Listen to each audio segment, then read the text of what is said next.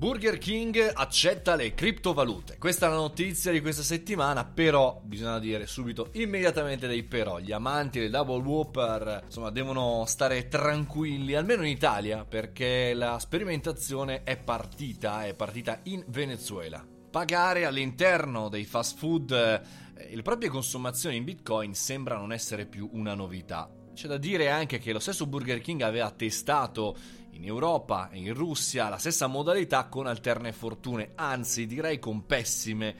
fortune, con pessimi risultati, tant'è che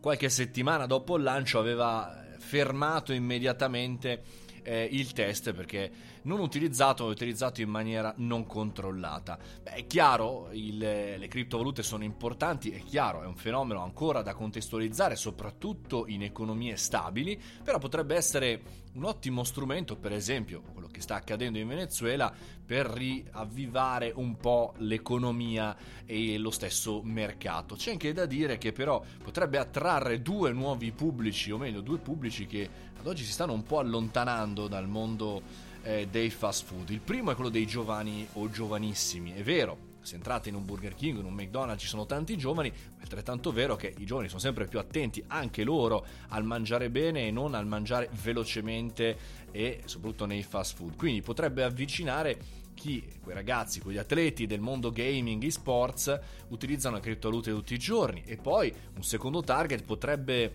attrarre soprattutto tutto il mondo tecnologico, cioè noi, quelli che hanno le proprie criptovalute, quelli che ci lavorano, quelli che magari acquistano, comprano, vendono tecnologia e che quindi potrebbero avere una valuta concorrente, una valuta in più interessante, sicuramente innovativa. C'è anche da dire sì che è un argomento fresco e interessante, però finché non vedremo all'interno dei nostri supermercati, i nostri negozi di quartiere, all'interno dei nostri bar le criptovalute potremmo stare tranquilli, oppure potremmo non vedere, se la pensiamo in un'altra maniera, la tecnologia arrivare, anche perché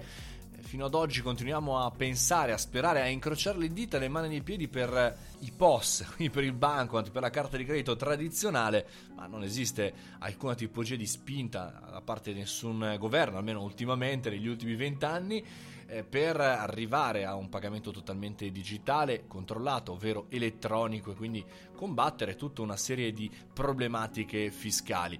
Non credo che le criptovalute saranno da meno, voglio dire, se già facciamo fatica a imporci il bancomat negli esercizi pubblici, immagino che cosa voglia dire controllare il flusso ancora fregate, poco controllabile delle criptovalute. Insomma, eh, ci sarà da ragionare, ci sarà da vedere quello che accadrà nel futuro. È chiaro che però l'operazione di Burger King quella che insomma, tra poco arriverà sicuramente dei McDonald's perché si continuano ad alternare dal punto di vista marketing innovazione insomma ci saranno sempre più sperimentazioni quindi questo è sicuramente il primo passo nell'economia reale nell'economia concreta dei negozi dell'offline della vita quotidiana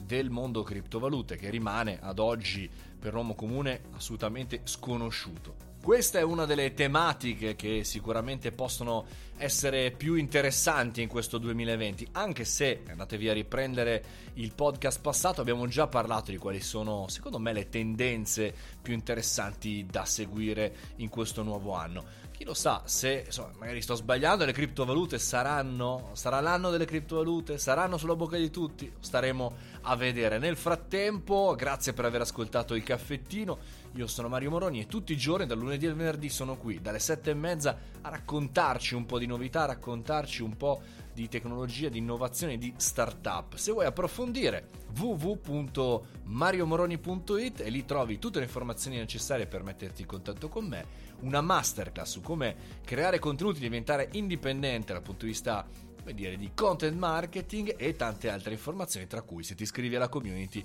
avrai startup di merda gratuito, l'audiolibro per affrontare il mondo oscuro delle startup italiane. Ci sentiamo presto, un abbraccio, ciao!